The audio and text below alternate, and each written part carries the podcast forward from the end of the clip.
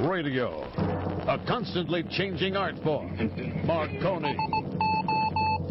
Lakehurst, New Jersey. Oh, the humanity. The Mercury Theater. This is Orson Welles, ladies and gentlemen. The New World Order. Hi, this is Casey Kasem. From that first broadcast, a medium that has been proved, honed, trimmed, oh. winnowed, bonsai, Uh, and pruned, and deposited here today, ready to be moistened with the watering can of evolutionary dew. This is the Dennis Miller Show.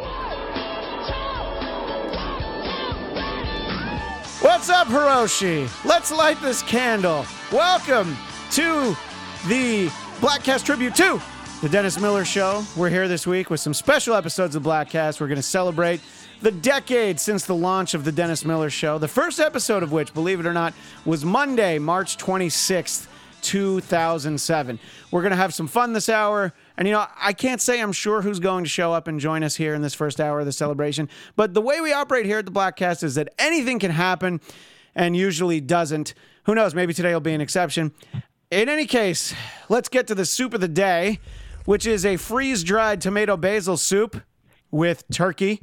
And it's brought to you by The Bladtcast. Follow The Bladtcast, B L A D T C A S T on Twitter, like The Bladtcast on Facebook, and make sure to bookmark bladtcast.com for each and every one of your bladtcasting needs. Now, before we find out who our guest is going to be this hour, I can uh, stroll a little bit down memory lane. The show was uh, run out of. Oh, wait a minute. I hear a certain piece of music that could only mean one person joining us, and I can't imagine anybody that I'd rather have with us right now to celebrate 10 years since the launch of the Dennis Miller Show. Larry O'Connor, how are you, sir? Christian Bladt, I am thrilled to be with you.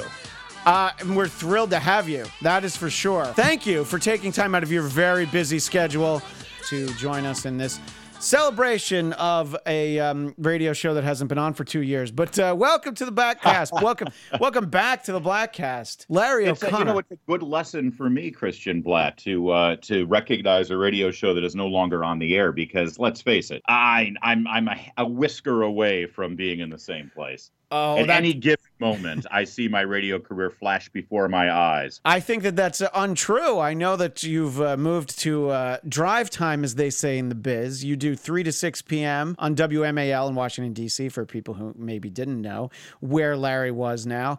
So, how much do you miss getting up at 3 a.m.? Uh, let me think about that. Not a bit. oh my God. I, you know, you know. I mean, I think I told you I loved doing what I was doing for those four years when I was doing morning drive um, in Washington D.C. I just hated when I was doing it. It was hard enough to wake up early enough to get on the air at 7 a.m. Pacific time on those days when I was fortunate en- enough to uh, to be on the Dennis Miller show. Um, I thought 7 a.m. was the worst time in the world, and then suddenly the next thing I know, I'm on the air at 5 a.m. Eastern. It was insane. So I'm I'm I'm very happy now to have a much more normal. Uh, what do they call it? A cicada. Uh, Circadian rhythm. Yeah. That, I, I don't know. I'm always too tired to understand what any of that stuff means. But Yeah, uh, I like what you did. you see what I did there. That is good stuff. Yeah. Although I'm told that actually when you do it and then you stop and say, "I see what you did," you're actually taking the humor out of it and drawing attention to it. Well, and that's not what our- pros do. our friend Dennis Miller, whose radio show we're celebrating uh, today with this very special show, he used to talk about how another great comedian, Larry Miller, used to do this thing where he was the comedy deprogrammer, and he would take a bit, and not necessarily a bad bit, but obviously it worked better if it if it was indeed not a good bit. It was a scientific version of the "I see what you did there," you know, sort of going through why it's supposed to be funny. And get out the the Glenn Beck Yeah. chalkboard and diagram the sentence and and oh, I love that. I See, but even if you're Larry Miller, you can do that. I was just going to Uh, say, imagine Larry Miller's delivery, just sort of his presence, and he's like, Right. "Well, oh, well, yeah, no, oh, I see, I, I see what you did there. Let's go through it." And uh, I love Larry Miller. Uh, that was another person who we were lucky enough to have guest host for Dennis uh, on a couple occasions, I believe.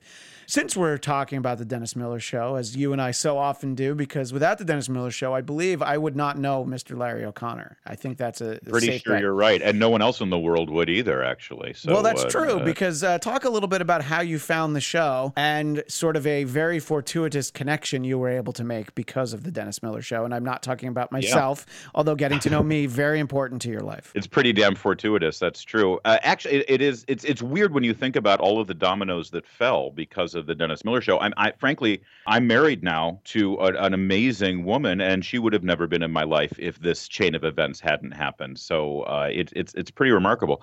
I mean, listen, I like any other uh, Generation Xer, Dennis Miller was a hero of mine. I thought he, you know, he was part of the finest cast of Saturday Night Live. He was the finest Weekend Update host of all time.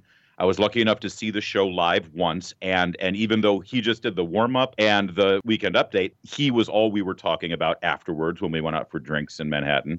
I mean, I loved Dennis Miller. I loved his show on HBO. I loved his late night show. I loved everything that he did. Even his So I heard- CNBC show?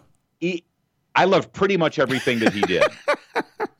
Hey, because of that CNBC show, I met my wife. So That's true. You know, it, See, yeah, it has a, uh very soft spot in my heart for me. The the- CNBC. I got to show. say, I couldn't. The, the chimp freaked me out, Oh, and I couldn't get past the chimp. Yeah, that's because you never shot a bit with the chimp. Just the, the chimp beyond freaked me out. We were doing something for a sponsor where the chimp was supposed to roll in a tire, and I had a tire iron, and he got this look in his eye, the chimp, and I'm just like, I might have to use this tire iron on the chimp.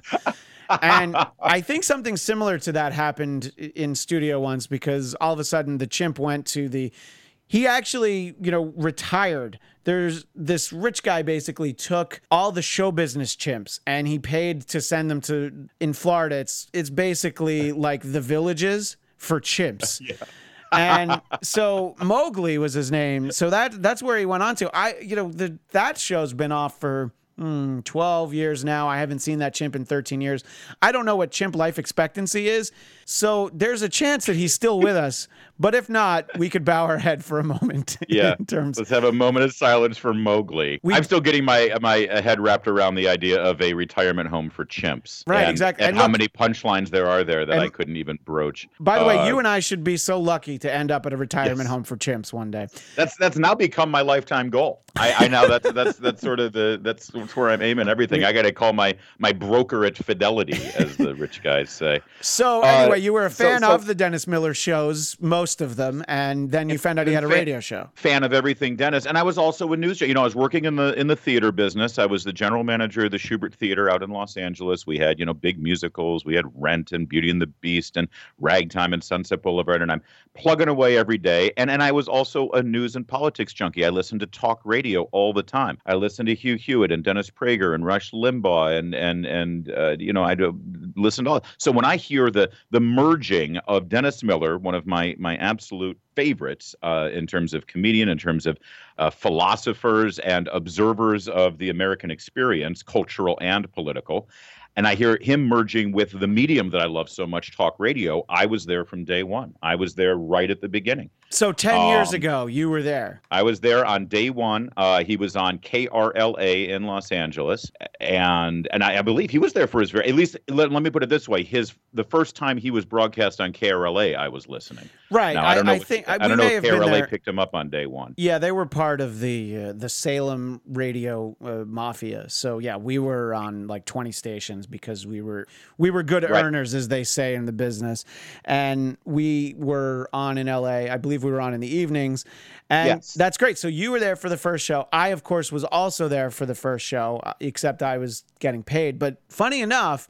What some people may not remember or may not have ever known, I was actually Dennis's assistant when the radio show started. And our pal Salmon was the sidekick. And Salmon and I were in a little studio, basically a closet in Los Angeles. And if you know Salmon, the idea of it being in a closet seems very appropriate. and the show was run out of New York by a couple of guys who Dennis would refer to on the air as Scotty and the Kid.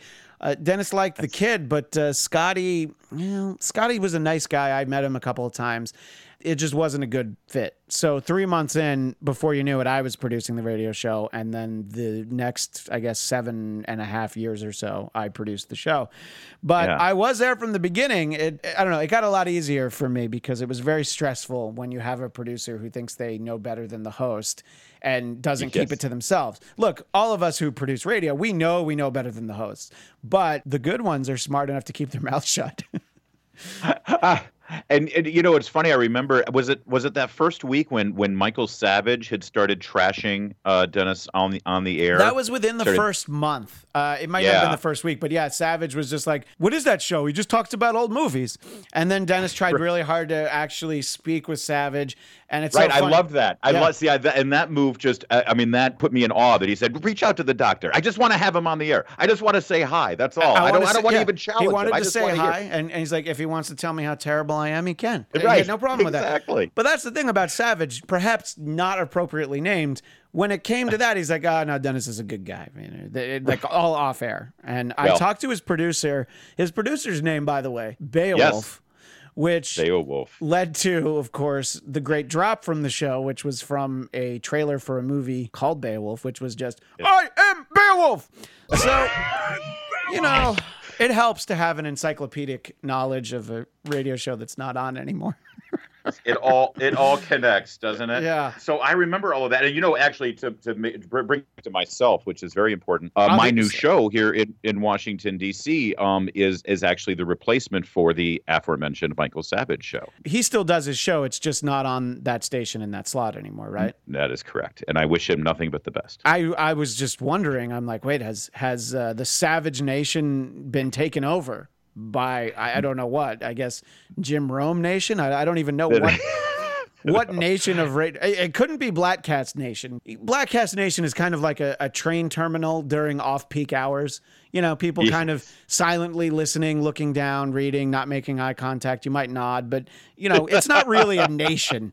It's it's a great group though. We love Bladtcast Nation. It's just nothing compared to Savage. Speaking of Savage, and I know how I'll be able to tie both of these things together, believe it or not. I Yeah. did not meet Michael Savage, but I saw him once at a reception at the home of our friend Andrew Breitbart. He had the author uh, Bjorn Lomborg there talking about his, uh, I guess it was called global warming back then, back before climate change. Anyway, he sort of had a Yeah. different view on it. And Michael Savage was there. He showed up late by himself. And the way that I tell the story, and we'll say whether or not it's accurate another time, is that he was basically picking up hors d'oeuvres and stuffing them in his pocket, and then he walked out. Now, that might not be exactly the way it happened, but that's the way I like to remember it. And that's the way I told Dennis. He, he did not really interact, but I saw him there. And the reason why I, I tell that story is one, because it's funny, two, because please, if the Savage Nation wants to take on Bladtcast Nation, I think it'll only help us. But it does tie together that you were first made aware of Andrew Breitbart because of the Dennis Miller Show, unless I'm mistaken. Yes. You have brought it right back to where we were headed, and thank you for that. So I'm listening at the beginning, and and and you're right. The hours on KRLA made it hard for me to listen all the time in the evening. Uh, the, you know, so what I, I of course became part of the DMZ, started downloading the podcast, and I remember so vividly. One day, I'm listening to Dennis interview this guy Andrew Breitbart, and I had heard the Breitbart name just from clicking on links at Drudge Report and having it go to this site Breitbart.com. I had no idea what it was, but it had a lot of wire stories, and it was Breitbart.com. And and it was during this interview with Dennis uh, that I learned that he was uh, one of the editors or the editor of of the Drudge Report. He worked with Matt Drudge, and it was it was a surreal experience, Christian, because when he was on the air, I remember Dennis asked him. I said he, Dennis said something like, "So Andrew, what's your life like? What's it like? I mean, I, I, I imagine you, you know, with like 17." T- uh, computer monitors in your in your office and every room you go to and you're constantly you know um, uh, uh, checking out stories and constantly updating the site and and you know what are you doing right now? And uh, Andrew started chuckling and he said well actually at this moment I'm I'm diapering my son as I speak to you. Um, and I and he had a, and I learned that he had like a six month old baby. Well I kid you not as I was listening to those words come out of Andrew Breitbart's mouth on the DMZ podcast I was diapering my son at the exact same time, and it's always stuck with me that moment of my life. And and I and for some reason I just I just cataloged it in the back of my mind, and I said, well, this this this Andrew Breitbart guy, this this means something that that we're both diapering our children. And I learned that he had four kids. I had four kids. He was diapering his youngest, his fourth child. His children were the exact same ages as my children. And and fast forward a couple of months later, when again uh, Andrew's on talking to Dennis, and he talks about the launch. This is after the election of Barack Obama, but before the inauguration. I think it was in December, mid December or late December, maybe a week before Christmas. Uh, he announced that he was going to start a brand new blog, a site called Big Hollywood, and it was going to be all about people in the entertainment business who are right of center uh, politically. And he talked about how he had started Huffington Post with Arianna. And at the time, Huffington Post was supposed to be sort of open to all political ideas, but it very quickly became a liberal site. I remember Andrew explaining that to me at one point. You know, he basically had a whole bunch of very recognizable conservative talent that were going to contribute to it.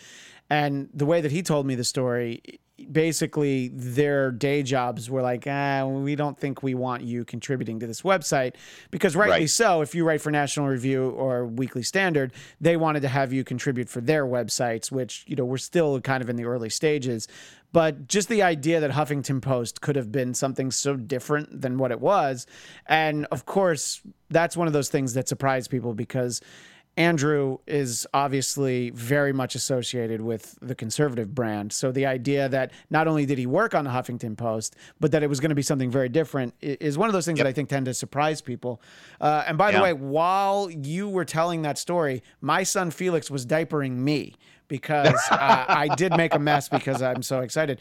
But you were uh, before we connect the dots from when you first talked to Andrew. You were blogging by, or this is before you started blogging as Stage Right, correct? Correct. I, I had my own blog, but I didn't get too political on it, and and uh, and it was really off the radar. I mean, it didn't get a whole lot of no, people weren't reading it. I was just doing it for my own fun, you know, when I would write about theater and, and the entertainment business. I would uh, write a little bit about politics, but uh, not too much. And and frankly, nobody that I worked with really knew that I did it. Um, and I actually, it's funny if I remember right.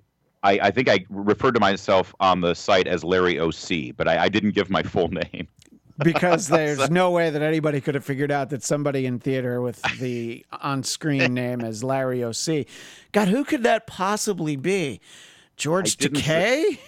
I, I, I, didn't say I was the smartest guy in the world at the well, time. you know what? Hey, neither of us must be because that's how we both ended up in radio.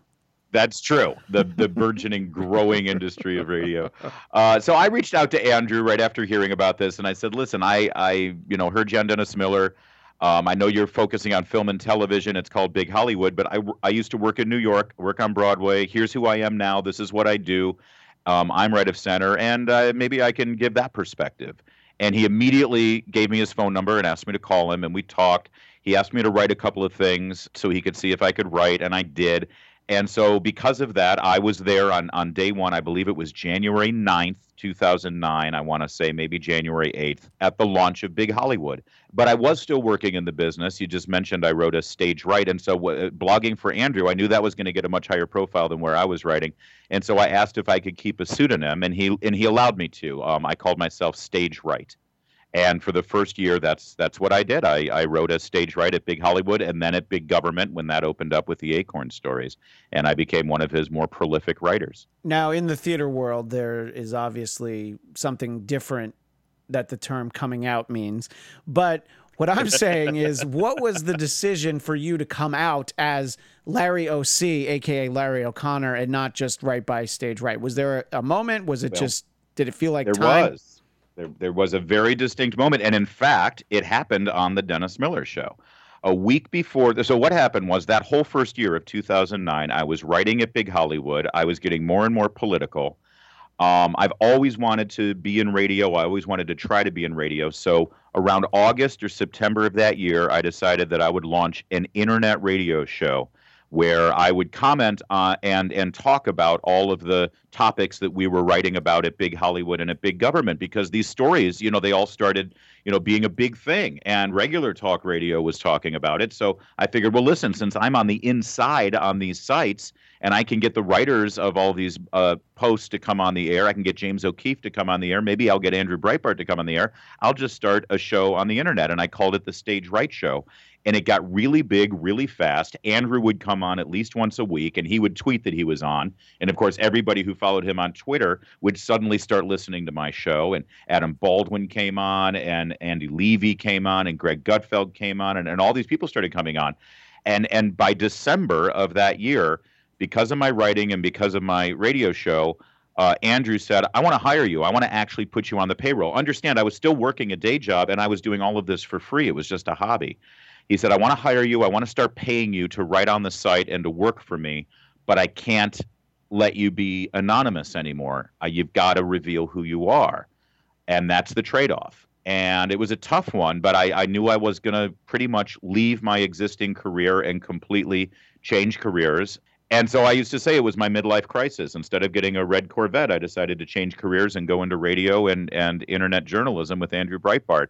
And uh, so we did that. It, it was on a day that Andrew was filling in for Dennis. I believe it was like the day before New Year's Eve, or maybe it was that week between Christmas and New Year's. Yeah, we would Um, usually which- do sort of a, an end of the year thing. That sort of Yeah. became a, a, an annual event. Andrew would kind of, I think that he called it the underreported stories of whatever the year was, and and that would make sense that that would be in 2009. Yeah. And so it was December of 2009, going into 2010, when he decided he would do an entire show focusing on all of the stories that he had at Big Hollywood, Big Government, Big Journalism. James O'Keefe was on. You remember he uh, broke with Hannah Giles the story at Acorn. He had Patrick Courrielche on, who broke the story about the NEA conference call, where we learned that uh, people who had received grants from the NEA were then asked to create art on behalf of Obamacare and and Ob- initiatives and stuff, which was a bit of a scandal.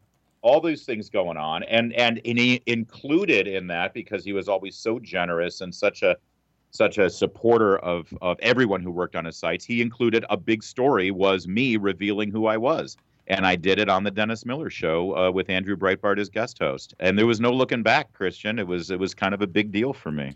And talk a little bit about the aftermath of that. So you, you know, Twitter wasn't what it was now, but it did exist. And you mentioned that when Andrew would go on the Stage Right show, he'd tweet it out, and you get a lot more attention. Which, yeah, a tweet or a retweet from Andrew uh, meant suddenly a lot more attention, and some of it good, some of it not. But Yeah. Talk about after you did that big unveiling, did you hear from people in your, let's say, your secret identity, your regular life? Yeah, yeah, it was interesting. So I, when I made that decision, I'd sort of put my affairs in order, and uh, let the producers and people who were still working that I was working for let them know that I was going to take a hiatus.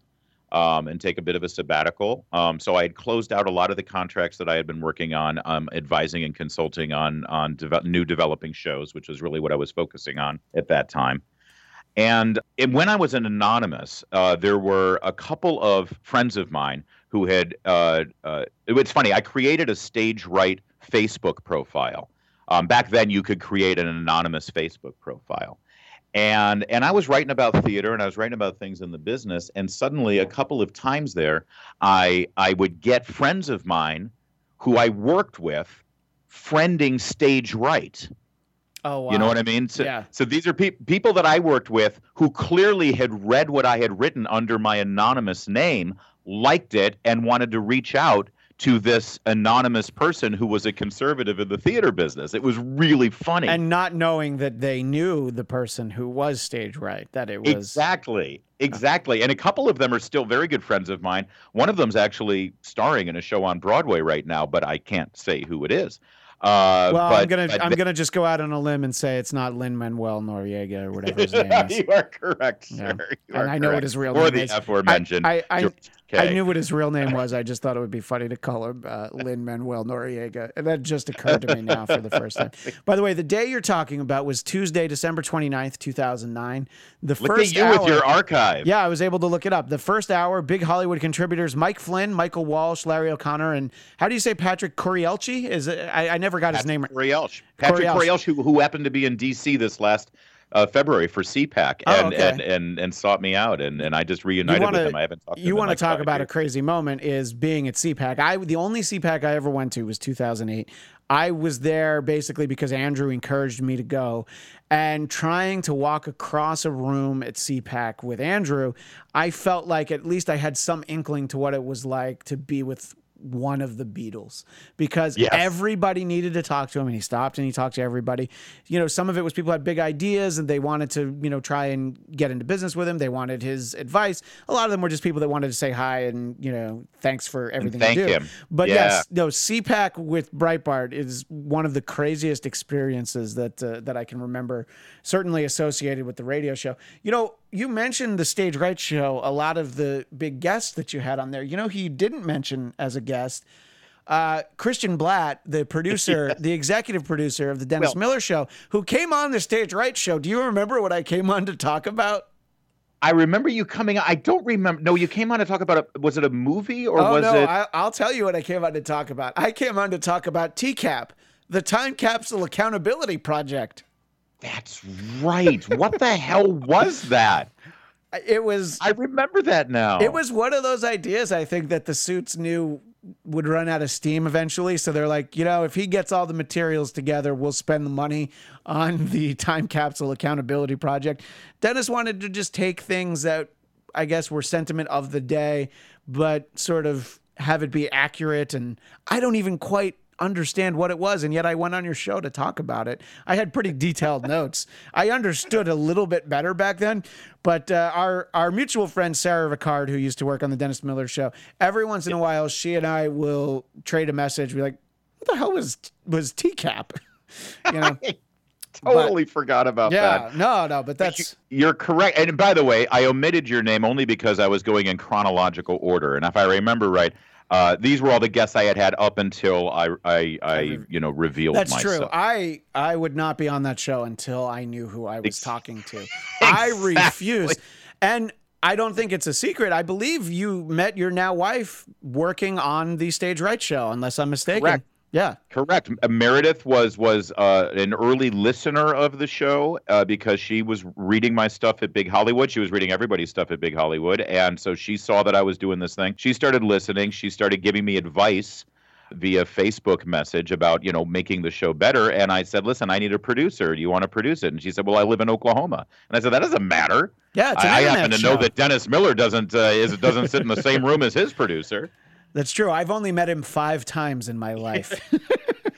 But you married him too, which is really remarkable. I did, yeah. But, you know, Carolyn and Heather understood. They knew that we were destined to be together. Exactly. Uh, yeah, so, so, it's, you're sort of like sister wives, all of you, aren't you? exactly. So you You're see, all Dennis's sister wives. basically what we're saying is that because of Dennis Miller, Larry and I are married not to each other, but right. we were Exactly. both able to, you know, because of of these uh, this long and winding road.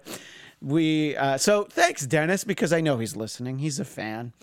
I, I, the thanks doesn't even begin. Yeah, to, but to, to nothing makes him- uh, seriously. nothing makes I him- get all mushy when I think about this, Christian. I really do. Nothing It's- makes him more uncomfortable than uh, heartfelt thanks. Just I uh, know. Yeah, just like he hey, I- is listening. Well, that that's what makes this so beautiful. So I can do it Yeah. here in this setting, not face to face, not make him feel uncomfortable, um, but be completely sincere and genuine. I mean, my life is so much better because of Dennis Miller and because of the show you guys put together. And I got to say, I, I miss it. I miss that show. I loved that show so much. And even when I got my gig out here in D.C., I would still listen as much as I could. Sometimes I was afraid it would influence me or you know make me you know change the way I did what I did. But but um, every once in a while, like every every week or so, I'd have to go back and listen to at least one more. yeah, you didn't uh, want to start using a shofar during your show. You know, I think that it would have. Exactly. Although I did wear the fez uh, most of the time during the first I, year. I actually remember you uh, posting a picture of the fez. I, I still have one. I, I gave away the remaining fezes to a couple of close friends of the show, but uh, I'm keeping one for myself. And yeah, I remember that you continued to sort of you know keep tabs on the show and check in. But you've been in DC. Has it been five years now already? Four, four and a half. Four and a Four and a half. half years Wow. now. I, I came here basically, I moved two weeks before the uh, presidential election of 2012. I can't believe it's been that long. I mean, it's uh, Yeah. it feels like it was much more recent that we were going to afternoon Angels games thanks to our friend Royal Oakes, who Thank you, Royal Oakes. anyone who listens to the Bladtcast knows that Royal Oakes, the legal analyst for KNBC TV here in Los Angeles, he has amazing seats to Angels games, but he, he's he's a lawyer. He's got to work during the day. So weekday day games were in the sweet spot for people who worked in radio, and we would uh, we would go together. Uh, but there were only four seats, so usually Agent Starling was left behind. But you know, he's the first to say that he's he doesn't love the sports. Speaking of the sports, you know, baseball season i- is nigh. Oh, no. It's upon us. How is your natitude? I know what you're trying to do here. You're trying you're trying to shame me and make people think that I am a bandwagon jumper. I just want to know how I your am- I just want to know how your natitude is. I didn't ask about your angel. No, but I know where it's headed. I know where it's headed, Christian. it may or may not head there. We'll have to see where the conversation naturally takes us, Larry. You know how I- radio works. As you know, I'm a lifelong Nationals fan. all the way back to 2005 because before that they were the Expos. Nationals. Uh, my Washington Nationals. I think they're going to be all right. They made some pretty uh, uh, interesting moves over the years. But I, I, I'd rather uh, ask how your Murphy less Mets did last year. If I remember right, you said the Nats made a big mistake picking up Murphy in the uh, in the free agent market. Did you not? I, I did, and I stand by that. Not that last year was a mistake, but I don't remember how many years it was. But I remember it was too many years and too many dollars, which he also was uh, very angry. so uh, he beat the ball like it owed him money, I think is something that Dennis used to say. And Yes. But here's the thing it didn't matter what kind of a season either the Mets or the Nats had because there was some kind of divine intervention where the unthinkable happened and the Chicago Cubs won the World Series last year. I think that that is the most shocking thing that happened last year. Donald Trump becoming president is a far second in terms of shocking things that happened last year. The Chicago Cubs winning the World Series, even in game seven going into extra innings, I still didn't Yeah. think they were going to do it because they're the Cubs. That's not what they do. By the way, it's not what they're supposed to do. I feel like the world has not been right since the Cubs won the World Series. Now, I'm with you, although I know for a fact that you were rooting for them because had they not won the World Series, then the Cleveland Indians would have won. and Oh, what a- I, I don't know. I, I, I get a sense from you that you have a, a bit of hostility towards the Cleveland Indians now and again. What a garbage franchise for a third-rate city. Now, I feel like you think I he's listening? Is he listening? Yes, because I think he likes you. I, I get the feeling that he does listen sometimes.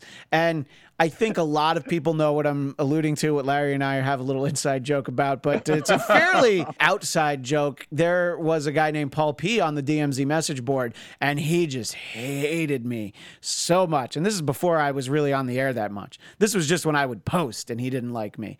And, you know, you just you try to play the game with these people and you know make nice and he was not having it so then i just went the other way and i just tore into him whenever i could. Larry o'connor himself was kind enough to do a bit that we've only done a couple times on the show because we don't get much hate mail but it, it was a dramatic reading of hate mail which i really appreciate you doing and it was a lot of fun. And he basically, yeah, he was such a vocal Cleveland Indians fan, and I don't really have much against Cleveland or the Cleveland Indians until I met this guy Paul P. I didn't even meet him until I crossed paths with him, and then I'm like, no, no, that place is terrible, and it it was kind of a lot of fun to do because it got so heated at one point and he had submitted photos. We had like meet the dmz he had submitted photos of him dressed like the guy from twilight uh, I can't think of his name now. You know, the the the main actor from Twilight, and I know he's listening, and he's shouted out his name right now. You know, the one that was Kristen Stewart's boyfriend, and also yeah, the, in the dude movie who was on Harry Potter. Yeah. Robert Pattinson. I had to look up the guy's name because I was going to fixate on it. Anyway, so he had pictures where he looked like him. And so that became a running joke. And then he also had, he decided that he didn't like Agent Starling either. So he started talking about how he was on his parents' insurance and all these things. And meanwhile, like Will had a job and was on insurance provided by Westwood One. Whereas I believe Paul P as a college student was on his parents' insurance. And then there was a magical day when he was banned from the DMZ because I was sent by an anonymous source screen grabs of his Facebook page where he had stolen jokes from none other than Dennis Miller and he did not give attribution. So I posted on the DMZ, you need to repent these sins. You need to apologize. You need to take them down. And he doubled down and said, no, it wasn't him. And I knew it was him because he was a DMZ member, so I had his email address. So I knew it was him. I, I've, it's so funny because I was not thinking about talking about this today, and I'm so glad we are because the the hate is renewed inside me. Now I want to find him. I want him to be listening. I want him to post. I don't know if he's on Twitter, but I hope he tweets at Bladtcast B L A D T C S T. And he ended up getting banned because of that. And I think Dennis had said a long time before. He's like, oh, this guy, you're always getting into it. You can get rid of him. I'm like, oh, no, no, it's more fun. And he's like, yeah, I, he's like, oh, I get that. So it was fun while it lasted. And as we look back on the Dennis Miller show, the good, the bad, the Paul P, aka the ugly, you know, we just have to look at everything, and it, it's fun to live in that moment. But Larry, going down that road was a lot of fun. But it, you dodged the question. Your Uh, nat- your attitude is strong, right? That's what it really First comes of all, first of all, I want to thank you for answering the burning question that's always been on everybody's mind, which is what does one need to do to get banned from the DMZ? And now, and now we know because That- my God, that was pretty much it. There were a few people who did get banned. There were there were a few things that people who attacked other members and after they were warned didn't give up. And then those people kind of were looking to be banned. You know, any any friends in the DMZ who I imagine are listening because they're all such fans of Larry O'Connor, they want to take this stroll down memory lane. They'll remember the RP McMurphys and some of the mm-hmm. people that got banned from the board. And I don't mind using his screen name because it's not his real name. There is someone whose real name I will not say, who I think is probably listening because he continued to archive and save every episode. And when wasn't wasn't posted, we would hear about it from this person. Anyway, um, my attitude. So back to my attitude. Yes, your attitude. Uh, uh, and, and and again, so now I love this. I love this whole thing that you know, you're you, uh, Murphy. Oh, for the first year, sure, but in the long haul, it's too much money. And it's and it's too many years. You know, uh, as you know, I am a lifelong Detroit Tigers fan. yes, I and and and my brothers in Detroit all said the same thing about Max Scherzer. Oh my God, you can have Max Scherzer. He's already over the hill. Oh, seven years, two hundred and ten million dollars. That's way too much fun. How many no hitters does Max Scherzer have to throw for the Nats for people to see that this was a pretty good move? I mean, I- how many uh, uh, Cy Youngs does Max Scherzer How need to win? many mismatched eyes does he need to have? exactly. You don't tell me you wouldn't like to have Max Scherzer in your clubhouse, in your bullpen, my friend. So, uh, so, so please don't start with me on that. By the way, And- and apparently- by the way, back to the Cubs for a minute. Yeah. Uh, uh, they only won because Joe Maddon is their manager, and you know I am a lifelong Angels fan, and Joe Maddon was the bench coach uh, For- during for the, the magical Yeah. 2002 World Series. That's true. It, it was the angel tude that rubbed off on. That's uh, right. All the all the thunder sticks being pounded. By the way, Daniel Murphy only signed a three year deal with the Nationals. I just looked it up. Too many years. Huh? Too many years on that deal. Is that I, the I think that they. I don't think he was going to take a three year deal with the with the Mets. I think he was like, I got to get paid. You know, here's the thing though, for both of those teams, for both the Nats and the Mets, they both have very good teams put together. We'll talk again during the season about which one's better, but they're both kind of on borrowed time because these teams are not going to be able to stay together much longer. For the Mets, it's all the the young aces that as soon as they become free agents, no one will be able to afford them, and you know probably two of them will end up on the Yankees. So it, it'll be sort of a heartbreaking thing, and. You know, the year that the Mets did make it to the World Series and lost to the Royals, that was probably their best shot. Was 2015. You know, the Yeah. if you remember the time that I flew across the country to go to the World Series, and I went to two World Series games, and I do. I won't say how much I spent. Uh, they didn't win either of the ones I went to, but I would not trade the experience because Larry, if any of your if any of your 12 favorite teams were in the World Series, I'm sure you would like to see them. and that's and I knew that's where you were headed. Of course. and that's just it's just wrong, and that's just not fair. My Nats are going to be fine. I'm very excited about my Nats, and and I'm sure you're alluding to Bryce Harper being, uh, you know, the Nats are on borrowed time because Bryce Harper will become a Yankee as soon as his contract up. I hope that doesn't happen. I, I do like Bryce Harper actually, and and I think he's perfect right where he is. So so uh, here's my problem with my Nats, and and and this is what I can't shake because I really do love them. I'm a lifelong Nationals fan. Yes. Uh, but here's my problem, and the problem is uh, Dusty Baker. I, as you know, Christian, I'm a lifelong Angels fan, Yes. and, and and that 2002 World Series, of course, the Angels triumphed over the San Francisco Giants, led by Dusty Baker. And I've always thought that Dusty Baker is a choke artist. That Dusty Baker doesn't know how to handle his pitchers, and he never is able to win the big game. Look at that World Series in 2002. Look at when he was the manager of the uh, Cubs and the the famous Bartman game. Uh, look at when he went to the Reds and he had a great squad at the Reds, but he couldn't win the big game. And the same thing happened last year. Sadly, the Nationals looked really good and they choked. And and, and I have a feeling that they're going to choke again. And I think as long as Dusty Baker again, because I'm a lifelong Angels fan, I have a bias against him. As long as he is their manager, uh, my Nats, and of course, you know I am a lifelong Nationals fan, uh, I think that they will not be able to win the championship. So I am very, very nervous. But I am excited about my, my Washington Capitals. Uh, as you know, I'm a lifelong Capitals fan. And uh, they're going to do great in the Stanley Cup this year. Hopefully, they won't go up against my Detroit Red Wings or my Los Angeles Kings. I'm sure you know that I'm a lifelong Detroit Red Wings fan. But it's and so LA funny fan. because you lived so much closer to Anaheim, and yet you were not a Ducks fan. Never been a lifelong Ducks fan. Yeah. Although if they do make it to the Stanley Cup, I will rethink that. You will I rethink, will, re- I will rethink perhaps that. I reapply for lifelong fan status as, a, as an Anaheim Ducks fan.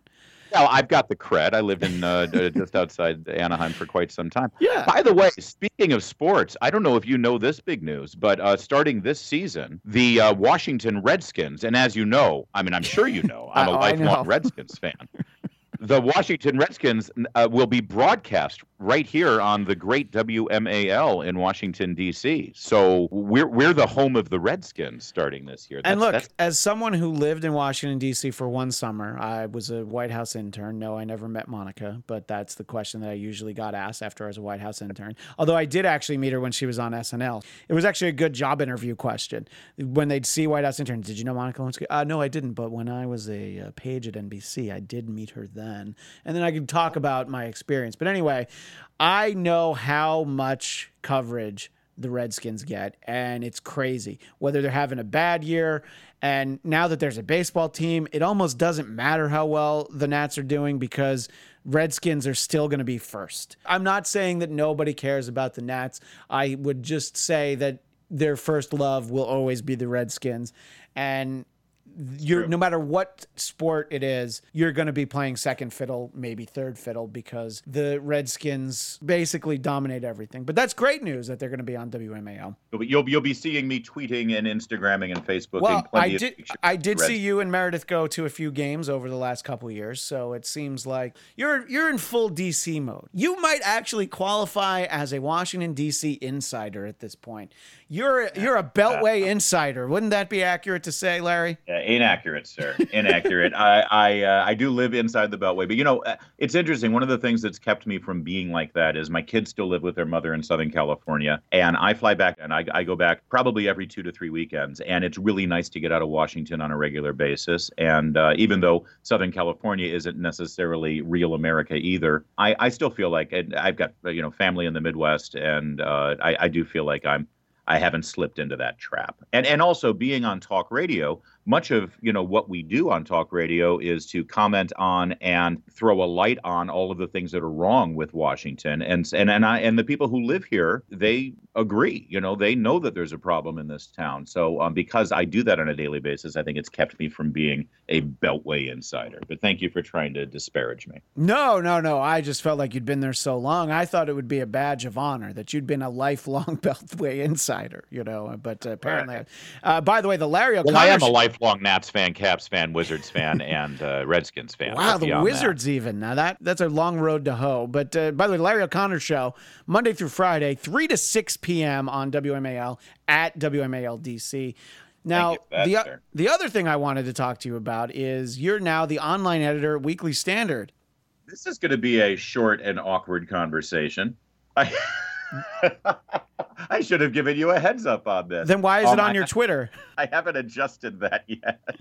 I did. I, I was. I started working at the Weekly Standard January first of this year. Right. But actually, it's new development. Ju- just as of this last week, I have decided to move on to pursue other opportunities, which Hmm. I will. Which I will be announcing within the next week. I wish them all the best. There goes eight pages about Fred Barnes. Oh well. I Who, mean- by the way, is a lifelong Wizards fan. I, I don't doubt it. You know, one thing I definitely want to talk to you about, though, and you know, we we alluded to him, we mentioned him, uh, is of course the great Andrew Breitbart, and you and I talked briefly when you were kind enough to call in for the 200th episode of the Bladtcast. And the thing that I think bothers me, well, the thing that bothers me the most, of course, is that Andrew's not still around anymore. And then beyond that, the thing that really irritates me is when people of any kind of opinion feel like they know what he would think today. And no one knows what he would think today because uh, tragically it's been 5 years since he passed away and who knows what he would think in those years. There are a lot of hints you can have. There are things that you and I even talked about that he probably would have enjoyed seeing people melt down live on TV on election night when they couldn't believe that Hillary wasn't winning. But I don't Yes. like the way that his legacy can get thrown around. I'm not even talking about the website with his name on it. It's just the way that people invoke him sometimes. And it's like, you know what? You don't know. I- What I really like is a pinned tweet you have. And it's from August 17th of last year. And I, maybe you don't even remember that you pinned it, but it says, this is about Andrew. His response to the Democrat media complex was to expose and destroy it, not to create a conservative version. And I think that that's a fair summary of our friend Andrew. Yeah.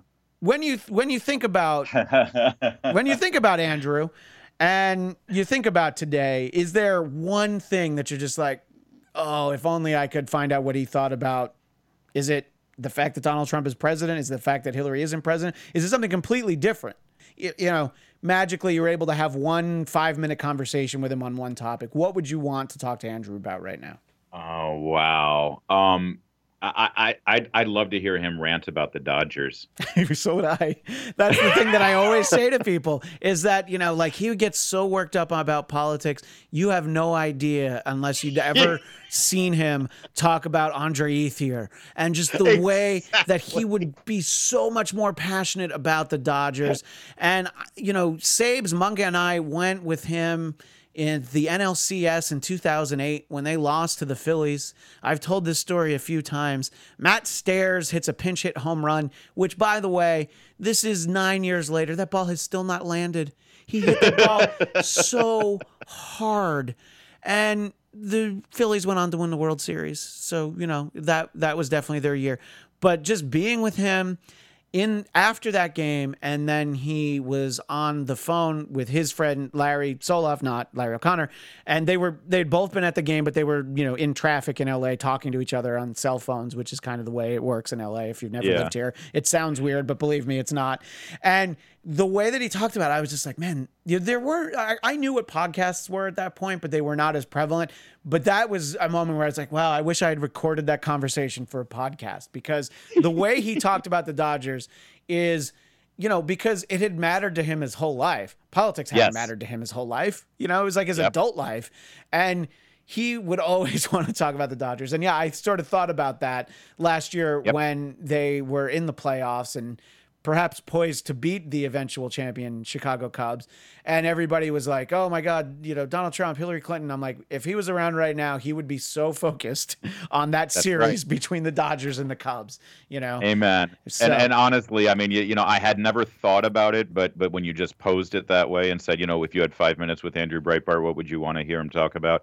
I would not waste it on politics. I- Seriously, it would yeah. be it would be about baseball and and and talk about our kids. Um, and and you know, listen, I'm with you. I, no one knows what he thought. You know that that pinned tweet that you're referring to. Um, that that was I mean I'll say it it was very specific. I you know he he hated the idea of of George Stephanopoulos moving right from the Clinton White House to an anchor desk at ABC News. And and and he hated he called it the Democrat media complex the way that the mainstream media worked in connection with the Democratic Party and politicians it nauseated him. And let's face it I mean the guy who had been running the Breitbart News network the Breitbart News website is now special advisor to Donald Trump and and ran Donald Trump's campaign. I can't, in my opinion, and of course, everyone has their opinion about what Andrew would have supported. And this has nothing to do with Donald Trump. It has nothing to do with, it doesn't even have anything to do with Steve Bannon directly. It has to do with what Andrew believed in. And in my opinion, I don't think he would have loved the idea of somebody moving right from a conservative website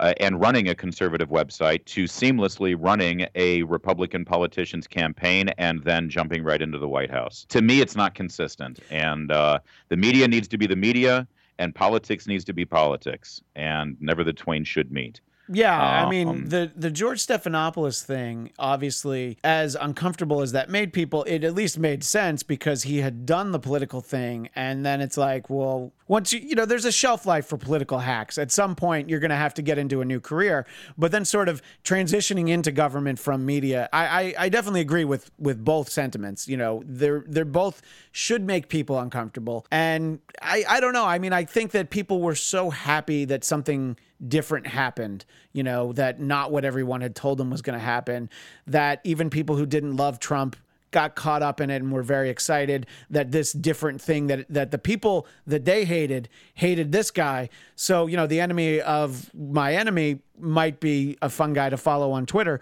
I don't know if it makes him the, the ideal president, but I, I agree with all these mixed sentiments that were going on. And, you know, look, it, it, we're still only two months in to the Trump Yeah. administration, which I host a uh, streaming video show and a podcast called The Trump Report. And I remind do. the very liberal co hosts all the time that, you know, we're only two weeks, three weeks, four weeks, whatever, into the administration, and uh, the despair on their face when I tell them that uh, there's there's so much more to come. But what there's not much more to come for is uh, this lovely conversation with our friend Larry O'Connor. I appreciate you taking up You're so, so, much. good at that. I used to be in radio, but me too. know, hey, you still are. I'm I'm on the internet though, and I can use foul words like heck and gosh and dang. So the internet gives me the freedom that I needed. But anyway, Larry, Shit. exactly. And you can Yeah. take that to the motherfucking bank. Anyway, Hey, now. hey now, Larry, thank you so much for uh, being so generous with your time. And again, he's at Larry O'Connor. You don't need my help getting more followers. You have 24.7 thousand followers. It's true. Follow Housem instead. Oh, fake Larry. Yeah, at MP House. That's Yeah, you can Pretend follow him. Larry. Yeah, pretend, Wannabe Larry. Pretend Larry who overcompensated and got one extra kid because he wanted to show you up. Yeah. Yeah. Sad. So sad. And of course, the Larry O'Connor Show Monday to Friday, 3 to 6 p.m. Eastern. And uh, they could listen to that on the internet, right? If somebody doesn't live in Yeah. Washington, D.C.? Yes. We get a lot of live streamers on the internet and lots of downloads of that podcast at LarryO'ConnorShow.com. All right, Larry. Well, I will let you go. Thank you so much. And uh, let's catch up soon. Hopefully, we'll be on the same coast and at one of your lifelong favorite teams in the near future. Uh, and rest in peace, Chuck Barris. Oh, yes, I did see that. Yeah. Yeah. Gene Gene the Dancing Machine will be uh, dancing off one last time for Chuck Barris. Pretty sure they're dancing together now. I Yeah. think Gene Gene left us a while ago, I- too. I, I think you're probably right. All right. Well, Uh, he's going. He, he'll be there with the unknown comic, who I think is actually still alive, but he doesn't wear but the his career is dead. Hey! On that note, thank you so much, Larry. We'll uh, Thanks, talk to you again soon. Take care. Uh, yes, the one and only Larry O'Connor, as I mentioned on Twitter, at Larry O'Connor. Make sure you follow him there. Always great to get to talk to him. And obviously, we want to know what you all thought of our conversation. Any comments you want to throw in, you can tweet us at Bladtcast, B L A D T C A S T. And of course, like the Bladtcast on Facebook. Now we're joined by another great friend of the Dennis Miller Show former Republican Congressman of Michigan, Thaddeus McCotter. Welcome back to the Bladtcast, T Mac. Hey, Christian, nice to talk to you. And, and I almost mean that. I know. Look, and, and I almost meant that it was great to have you on the show. So you see, we're almost being sincere, which when you consider the state of the world today, almost sincerity is almost as valuable as actual sincerity. Yeah, nobody takes the time to pretend anymore. At least we do. It's, It's called true. civility. Everything's just filled with hate now. Just validate the hate, man. That's what it seems to be all about, unfortunately. Yeah. you know, people loved when you would be on the Dennis Miller show, and you even uh, guest hosted, as I recall. People would like to know what are you up to these days? Well, I'm just. It's nice that I can be avocational about uh, the political scene these days. That means that you can watch it and then almost immediately turn your head, hold your nose, and hope not to vomit. right, exactly. Instead of having to basically keep the keep the horse blinders on and you can't look away. Actually, I feel like being and you could speak to this better than I could, but I feel like being an elected official, being in Congress is sort of like the scene in A Clockwork Orange when Alex has his, his eyes pried open with those little those little wire spider arm things and he can't look away from the TV. Was, was that an accurate assessment of what it's like inside the Beltway? Well, and remember what happens to him after they program him. You know, he, every time he sees something uh, violent or disturbing, he starts to get nauseous. Yeah. So I think you're probably onto something here. You are very relieved to not be in that. I'm not going to say that you use this word, but in that pit that hellhole, that that uh, hive of scum and villainy, to borrow a phrase from Star Wars. Well, I prefer cesspool because again, we're pretending to be civil.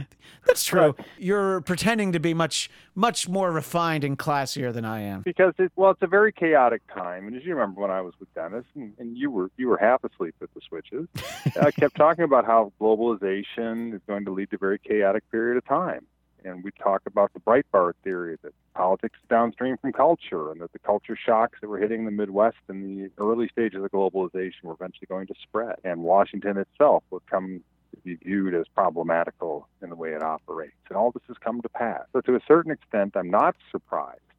I am surprised by the fact that there seems to be an attempt to articulate this, but it's it's not really coming across. And when we started joking about the validate the hate, it seems that both sides it's a much more comfortable place for both sides to be, which is trapped in some of the arguments of the past, as opposed to looking at where we have to go for the 21st century in terms of taking an outdated, outmoded model of top-down government and turning it into more of a horizontal, citizen-driven form of government to match our consumer-driven economy. Because there will be places where people can find common ground on those. And when we used to in Congress, when I was still there, back in the dark ages, what you what you what you what you would find out is that on issues such as the Wall Street bailout, you would see the cross currents of globalization, is what I call them, where the traditional this is what a Republican votes for, this is what a Democrat votes for were were eroded, and you would see strange coalitions emerging because of the novelty of what you were dealing with and the novelty of the circumstances in this chaotic period of time. Now what we seem to see is everybody seems to be back in their bunkers. And it seems in many ways, as I said, there seems to be a almost a fearful contentment to be willing to argue something outdated arguments and grievances of the past as opposed to looking for ways to move forward.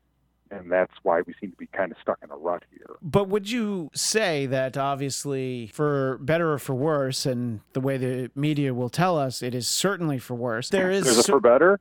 There's a for better. Oh, I'm eager. I perked right up. I think that when I when I finish the statement, you'll probably realize, oh no, there's not a for better. But I'm always hopeful that will, there will be a for better. But the new blood in Washington, in terms of this outsider outsider Donald Trump, who is not someone that most people expected to be president.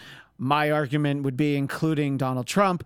And there is sort of this idea that, well, look, he's not going to break it any worse than it's already broken. Do you feel like there is any chance that this could actually make a significant impact? Or in his attempt to drain the swamp, is he just legitimately making it even swampier? Well, I think one of the things people have to realize, and in hindsight, Russell Kirk said it about Ronald Reagan. Ronald Reagan, when he was elected, everybody expected him to do everything overnight. And he wasn't perfect. There were things that conservatives didn't like that he did. But over time and over the entirety of his tenure as president of the United States, on the whole, he helped the American people right the ship. Because eventually, no matter how bad it gets, the American people will right the ship because it's the American people that make America great, not the government. Uh, the government on any given time can be poor to horrible, but it's the American people that keep America great. And by the way, that is being kind again, as we are trying to, striving to be better. Poor to horrible is actually a very kind way to summarize the track record of the government. Yes, civility is our safe word today. So, so I mean, when you look at President Trump coming in, it's been what two months, and everybody's making these decisions. We're speaking today. I think this is being taped, or at least surveilled.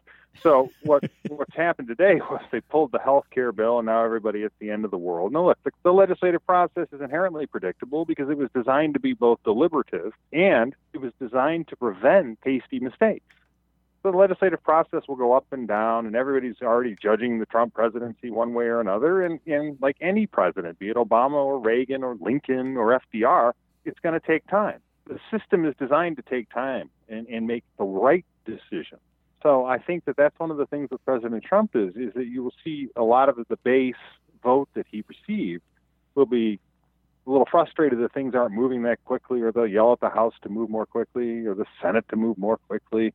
But the legislative process is people who love the Constitution. You should be happy that things don't move as quickly as you'd like because it's designed to take time to do, hopefully, the right thing And so with the Trump presidency itself, you can't make any snap judgments right now because, you know, there's also, for someone like President Trump who had never served in government before, there will be a learning curve that politics is vastly different in Washington than it uh, is in New York in the in the private sector. The public sector politics and private sector politics are not the same thing. And it's And very so interesting that, that- you mentioned President Trump because if there is ever going to be anyone who is ranting and raving and upset at the idea that things aren't happening fast enough, it would be President Trump himself, who again probably doesn't understand the system the way you're explaining it is basically designed so that whoa, nothing happens quickly. But one of the things you would see, especially with people who were CEOs, uh, when they get in and they wind up, you, you know, later in life entering politics, is it's the inversion. It's the inversion of the pyramid that I, I used to tell school kids about.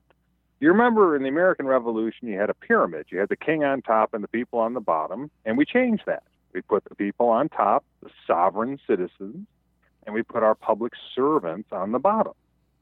So when people come in and say, I want to run government like a, a business, be they a member of Congress, the Senate, or the president, you have to understand that that's not how this works because you're not the boss. The sovereign American people are above you. And if they don't like what you're doing, somewhere in the system they're going to be heard by the Senate, by the House, by the president. So you don't have the ability, like with Paul Ryan. The president doesn't have the ability to fire Paul Ryan. He's in a separate equal branch of government elected by his peers who were equally elected to serve their districts. Same with Mitch McConnell, or if it was Schumer, or if it was Pelosi on the other side of the coin. So they're going to run into a system that is designed to preclude the very type of power a CEO in the private sector has, which is the ability to fire people and, and make things get done more quickly. Because if you're a CEO of a company, you are on top of the pyramid. That's not an inverted pyramid. That's your old uh, Giza. So it's hard. It's hard for them to come in and get that part because it's so it's so antithetical to how they operate. And sometimes you would see generals would have that problem too when they come in because they're the, the epitome of the hierarchical, vertically integrated chain of command. And meanwhile, you're dealing with disparate actors all over who answer to different constituents of sovereign citizens, constituencies of sovereign citizens. So it can be very frustrating, and in many ways, it can also be very perplexing to them. Being perplexed and consternated is a very bad thing, and not even Kaopectate will stop the consternation. I, I feel like these slogans should be available somewhere. You know, uh, t-shirts, bumper they stickers. There should They be are. a. I've been writing them on the dumpster by where I eat my soup with the other tramps. You should uh, obviously have a store, uh, an online store for some of your pearls of wisdom, which could be linked to your Twitter, by the way, which I forgot to mention in the intro because I was so excited to speak with you and revel in our shared mutual hate. At Thad McCotter is where people can Not find you on. Twitter. It's not hate. We don't hate. That's true. We're, we're pretending to be civil. We're pretending to be civil, and so even the hate is faux hate. You actually tweeted something uh, very Oh, hate. Oh, faux hate, yes. Again, also something available at the Thad McCotter Superstore. It already it went from being an online store; it's already a superstore. So uh, I'm sure somewhere in the greater uh, Michigan area, and by that I mean the entire state, you can find it. Made hire American, buy American. Right. Hey- My garage is not being outsourced. No, exactly. And yeah, this is great, good old fashioned USDA approved American hate. This hate Straight does- from straight from the arsenal of democracy. It is not hate.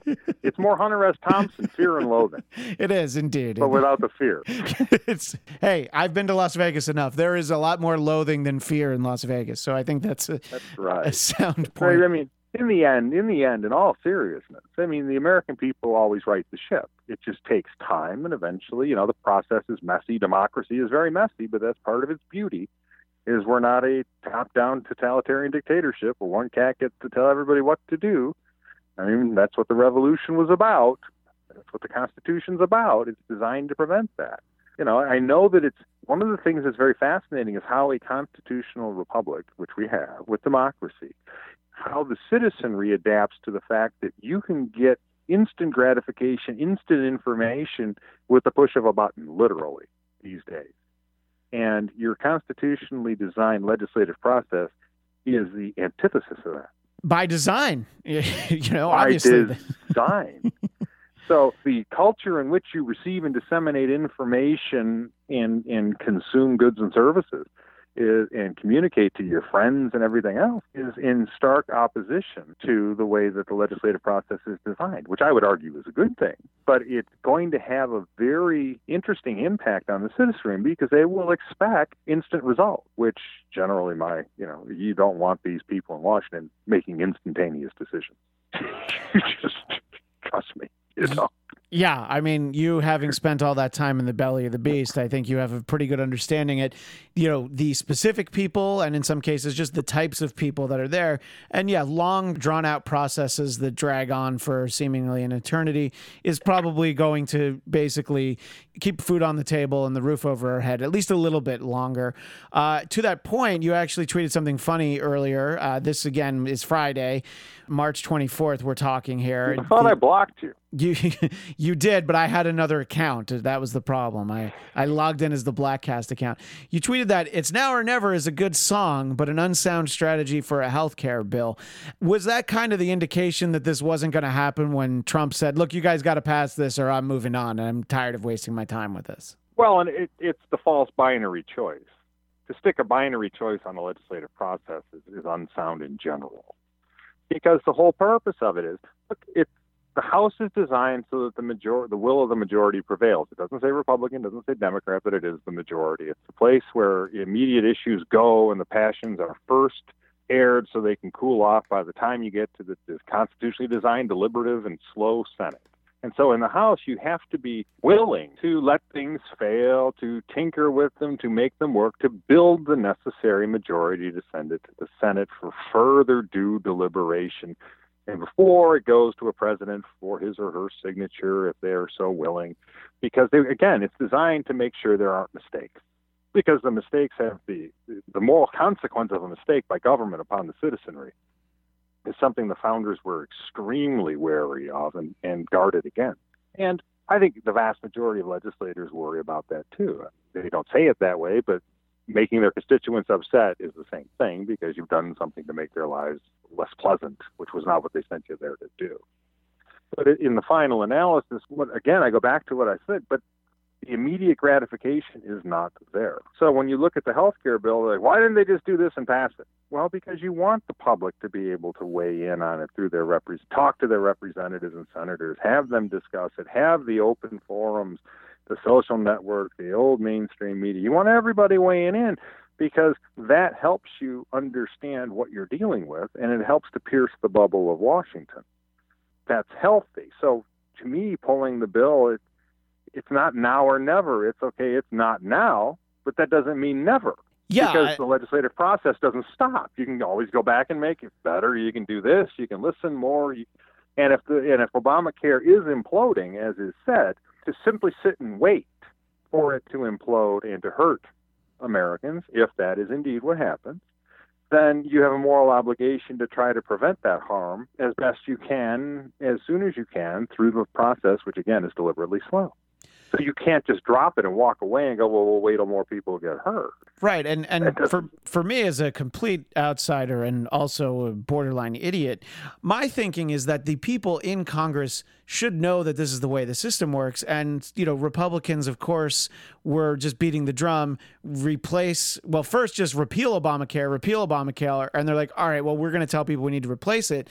But it seems like they've had so many years to come up with this replacement, and yet it still doesn't seem to quite work. People aren't ready to vote on it. And as you alluded to, there are these town halls where the citizenry is speaking out. There are a lot of people that are perfectly happy with Obamacare, and maybe they didn't like President Obama for various reasons. They're just like, well, what's this new healthcare going to be? What I have now is actually pretty good. And I feel like they just didn't take the time. And as you said, it's by design so slow. They have nothing but time, but they didn't want to take the time to try and get it right. They just wanted to get it done. What happened was when you're in the minority in terms of having a president from the other party, even if you're in the majority in Congress, you know, I mean, if the executive branch is in the other party's hands, you know that President Obama isn't going to sign the bill repealing Obamacare. yes. Statement of fact. I yeah, don't an unexpected change of heart. I don't think was going to happen.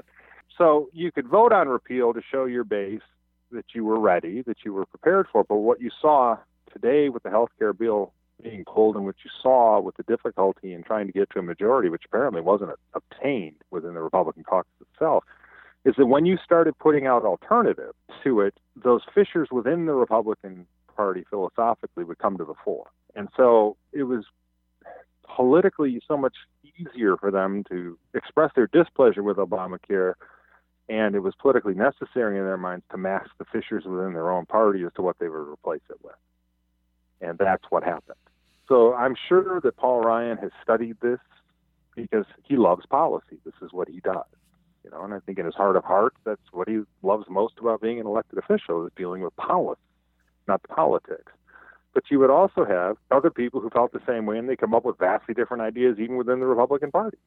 So they were never really willing to engage that at a time when, if they did pass something that repealed and replaced Obamacare, that it wouldn't work. You know, because he wouldn't sign it. Do you know what I mean? So it became trying to come up with the alternative Republican plan in their minds, and not necessarily wrongly, would have been an exercise in political masochism, because the Republicans would have spent all this time beating each other up on something that was never going to happen while President Obama was there. And as you alluded to, I mean, the surprise that President Trump was elected, I think that you just they were like, "Uh oh." You know, because they, cause they kind of expected four more years of Hillary Clinton never yeah. signing the repeal of Obamacare or an alternate alternative plan in place. But the one thing that I will say that they should have done a long time ago is come out more in terms of that this is recognition that there are certain principles we have to build this on, that there are certain things that are acceptable to enough of us to get something passed. and started there before they went ahead and drafted a bill and tried to figure out how to get the votes afterward. Because it's a question of supply and demand, and Obamacare tried to curb both the supply through government control and the demand through government control, the IPABs, independent payment advisory boards, the rationing panels that they would eventually become. And so, you know, you don't want that in a free society because it turns a citizen into a subject. That's antithetical to the United States. You're they're basically taking the inverted pyramid and turning it back over with the government on top. You don't want that.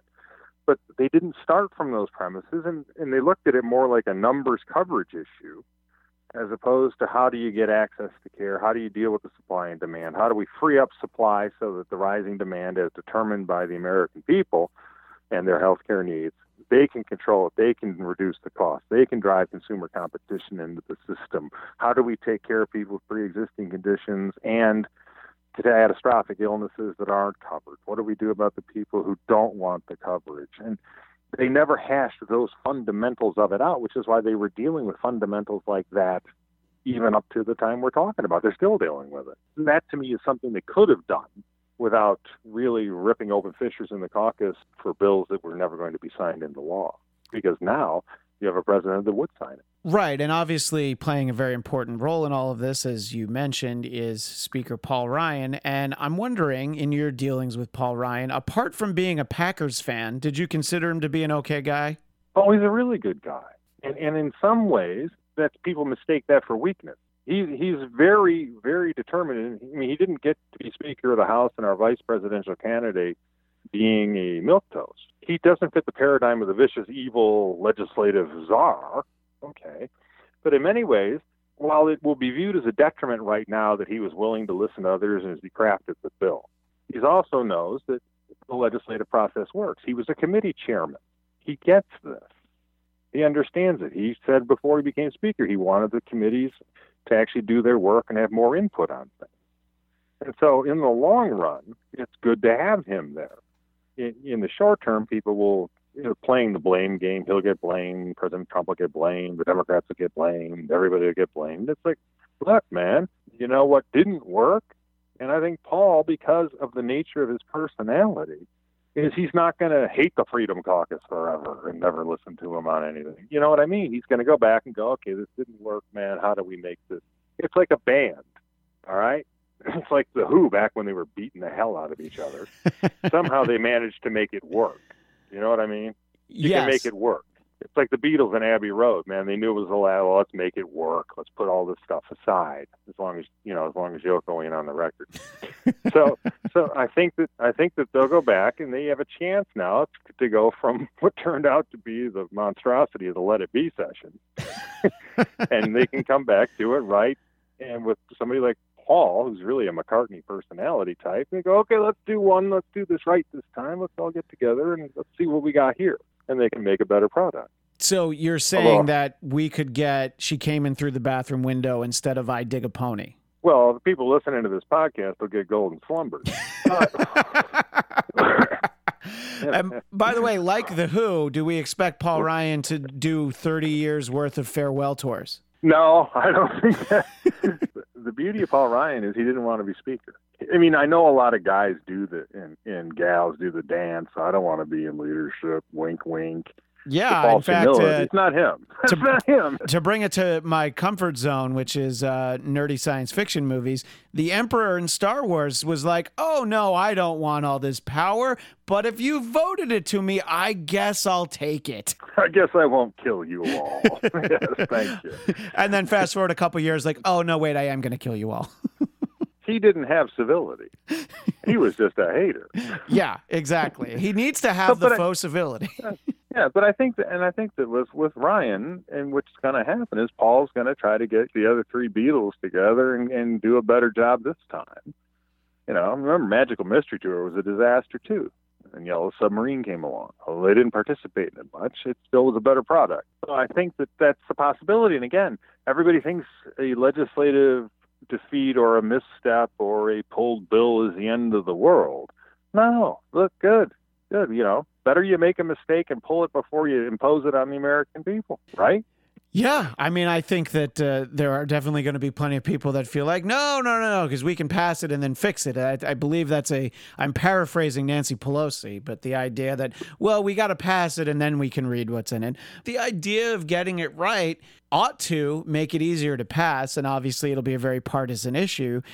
But if you have good things in there, you know, people want to get reelected. So if they're like, well, people are going to think this is a good idea, so I guess I'm going to vote for it, you know? And, you know, Trump had that meeting earlier in the week with a bunch of representatives, and he had said, if you don't pass this, you might not get reelected. And they're like, wait, wait, wait, wait if we do pass it, we might not get reelected. That's the the yin to that yang. But uh, I I don't know how Trump feels about yin. Yeah, and, and what undergirds it all, Christian, is the American people who are the boss. What you just laid out sounds to people like politics as usual, but I want them to step back and go when when President Trump is talking to the members of Congress like that, who are they all afraid of? Who are each other? Right. Uh uh-uh. uh. Who are they afraid of?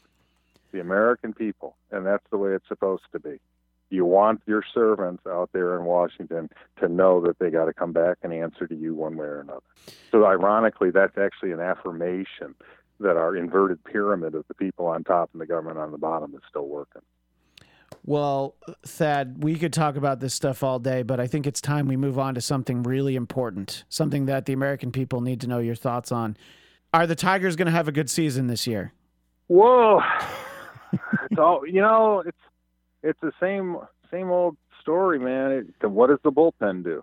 Does eh. K Rod come back and stay strong? I mean, what are our middle relievers going to do? Because the starting the starters are good. The day to day lineup, we got an issue in center field, but Jacoby Jones is coming on. And so for the Tigers, it's the same thing. What does the bullpen do? With Cabrera, Kinsler, JD Martinez, I mean, Uh, Victor Martinez, we're going to hit. Yes. And the starting pitching's looking good because Verlander showed that Verlander went from a thrower to a pitcher last year. Took a little while, but he got there. So I don't see him falling off. I see him having another great year. Fulmer, I don't see a sophomore jinx. You got Norris coming along. We got Zimmermann coming back. He's a bit of a question mark coming off the surgery. And then I think Boyd is probably going to get the five spot. You know, that's a little shaky, but he can come on. But in the final analysis, it goes down to the bullpen. That's why we didn't win the World Series in 13 when the Red Sox beat us. We should have beat the Red Sox. But they just kept running out those guys who couldn't get anybody out. I mean, I think that, uh, you know, it, it's yep. one of those things that obviously for years, a lot of teams tried to kind of cut corners on the middle relief. You'd spend all the money on the closer. But then, of course, oh, right, somebody's got to pitch the seventh and eighth inning so the closer can come in. Huh. How do we find those guys? And Verlander really figured things out. Obviously, he was just distracted by a terrible home life. He has that very unsightly wife to have to go home to. You know, he probably he never wanted to be in the house. We should all feel for his struggle, you know? In in Detroit, especially, we're all really, really, really happy for Jim Leyland and Team USA for the World Baseball Classic. Yes, that was very exciting to see. And yeah, uh, that was really cool to see him come out of retirement for one last go around with the Team USA and then win it all. I mean, I thought that was great because I love Jim Leyland. There are very few guys, if any, still in baseball, and you know, he arguably he's not really in baseball anymore, but he's obviously was just the coach of the Team USA for the World Baseball Classic. There are not a lot of guys in baseball like that anymore. I'm actually having trouble of thinking of your Jim Leyland types. You know, you have some guys that are cut from similar cloths, but you just don't feel like you get a lot of that anymore. Obviously, everybody needs to be so polished now and so media friendly. You know, oh, you can talk to me in the dugout during the game, no problem, Joe Buck. Well, Leyland, Leyland was beautiful because he just he just goes sneak around, have his smoke in the dugout. in the runway. He Yeah. was old school, man. I- Yeah. I, like Brad Ausmus. I don't, I'm not one of those Ausmus knockers, but I just loved Leyland because he was so old school. Yeah, no, it's funny because w- when you reference that, it kind of reminded me how in the 70s on The Tonight Show, Johnny Carson, when the camera would cut to his guest, he would always pick up the ashtray, get a couple of big drags off of it, and there'd just be a cloud of smoke when it cut back to his. You didn't see him smoking on camera. Like, Ed must have a smoke machine somewhere back behind the desk. And uh, I guess that was kind of a similar thing with Leyland. Well, I, uh, I hope that uh, for your sake that they have a good season. Is all lost with the Lions? Like, is that just too far down the road? Like, you can't, you don't even want to ruin your spring yet thinking no, about them? Bob. No, Bob Quinn, the new GM. I mean, he had a great free agency. This guy has an eye for talent. You know, he came out of the Patriots organization. So the way that he's gone about it, we got T.J. Lang, who was a great addition, obviously all pro guard, even though he was a homegrown product and went to Brother Rice High School. But not everybody gets into Catholic Central. And then we, we picked up we picked up Wagner from the Ravens. So their offensive line is looking really good. And obviously Stafford, I'm a I'm a Stafford supporter. I think he's got what it takes. And and we got the draft coming up, which we think he's going to go heavy on defense. But he's spotted that some of the things that he's done, the guys you never hear about that he pulls off of waivers or he picks up at you know the lesser heralded free agents and in the later rounds of the draft, have come through. So we're watching a, a GM that has been able now to focus on the players and the ability of the players to, to fit in the system, but to have the talent to play at that level, which has been something the Lions used to miss on the lower rounds all the time. They were not very uh, well equipped, apparently, to deal with judging talent in the lesser rounds. And he's every, I think almost every one of the people he drafted played at some time for the Lions and they made the playoffs. So, look, I know I'm too old to be optimistic about the Lions, but I, I'm not as pess- let's just put this. I'm not as pessimistic as I have been. That's civility. It's funny. I was uh, I was. I was uh, listening to a, a- podcast, and the guy's actually from Detroit. One of the guys on the show, and he's a Lion season ticket holder, and he talked about how they raised prices again, and he's just like, Yeah, you know now what? he can't have a therapist and season ticket. right, exactly. And I guess having choose. you got to choose, and I guess going to the Lions game is the therapist, and it's just sort of the, I guess the idea is like, you know what, can't can't you cut us a break? Haven't we suffered enough? But uh, I agree with you. I like Stafford. I think we've seen growth around him, and obviously. Despite what old players who played other positions will say, it does all start with the quarterback. So it'll be interesting to see. But hey, Tiger season comes first. Uh, do you still do the radio show that it mentions on your Twitter? Yeah, we do Freedom Asylum. It's uh, noon to two every Saturday on 9 10 a.m. Superstation Detroit. Catch it live streaming. Is it available as a podcast, or is that too fancy of a concept for you to know the Uh, answer? they post them up on YouTube. They're lurking about. And, you know, it, it's kind of fun. It's, you know, it's something to do. It's kind of like what you're doing now, except exciting. and there are probably more people listening. I don't know which one I'm talking about, but uh, I think we could pull all of our listeners together and maybe fill a movie theater. But I don't know. I'm sure you're doing well. I'm just trying. Well, to... I don't know, but we could certainly fill our mittens and shoes, counting them on our fingers and toes. Yes, and as I said, uh, follow him on Twitter as he identifies himself a recovering Congress bum at Thad. McCotter, Thaddeus McCotter, as Dennis always called him, T Mac, one of our favorite guests over the years on the Dennis Miller Show. You made more than 50 appearances. Did you know that? No, see, Bladt, I didn't know that. that would explain why I've aged so badly. And you only sent Dennis a copy of The Blue Lagoon once. Well, I tell you, man, the Blue Lagoon, that was just depraved. So I, I had, I felt debased buying it to send it to him. Well, he always enjoyed having you on the show, and that was one of the funniest things when he told me, he's like, You'll never believe what T Mac sent me, The Blue Lagoon. Well, I hope that every time he watches that, and you know he does, Oh, we know he he forgets where he forgets where it came from. Yeah, I'm sure he has by this point. Anyway, at Thad McCotter, uh, I look forward to uh, sharing our mutual Yes, possible collegiality. Yes. and civility, mutual mutual for civility. We'll we'll share it again in the future, having you on the Bladtcast again before too long. Uh, obviously, you'll need to lose another bet before that happens, but. Uh, Yeah, and half my sanity. All right, baby. Yes, indeed. That was former Republican Congressman of Michigan, Thad McCotter, T Mac, on Twitter at Thad McCotter, as I said. Really appreciate him taking some time. And look, he's one of those guys I could talk to all day, but the longer I talk to him, the more likely I feel like I'll reveal just how uneducated I am and just how much above my head all of that went. So it was great to talk to him, though.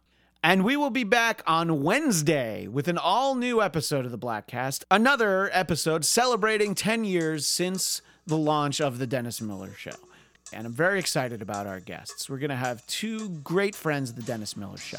We're going to talk to Debra Saunders, who many knew as the token conservative for the San Francisco Chronicle, but now she has a great new job I'm very excited to talk to her about. She's the White House correspondent for the Las Vegas Review Journal. And we're also going to talk to someone who has a new job as well the Washington bureau chief for Infowars.com, also the author of The Abomination, Where's the Birth Certificate, Where's the Real Birth Certificate, Partners in Crime, Goodnight Obama, Hunting Hitler, New Scientific Evidence that Hitler escaped Nazi Germany, and of course, the Shroud Codex. Yes, that's right. We'll also be joined by a mysterious visitor from the East, Dr. Jerome Corsi. So make sure to check out that episode when it's posted on Wednesday. But for now, we're out of time, so we'll see you next time on the Bladtcast Tribute to The Dennis Miller Show on Westwood One.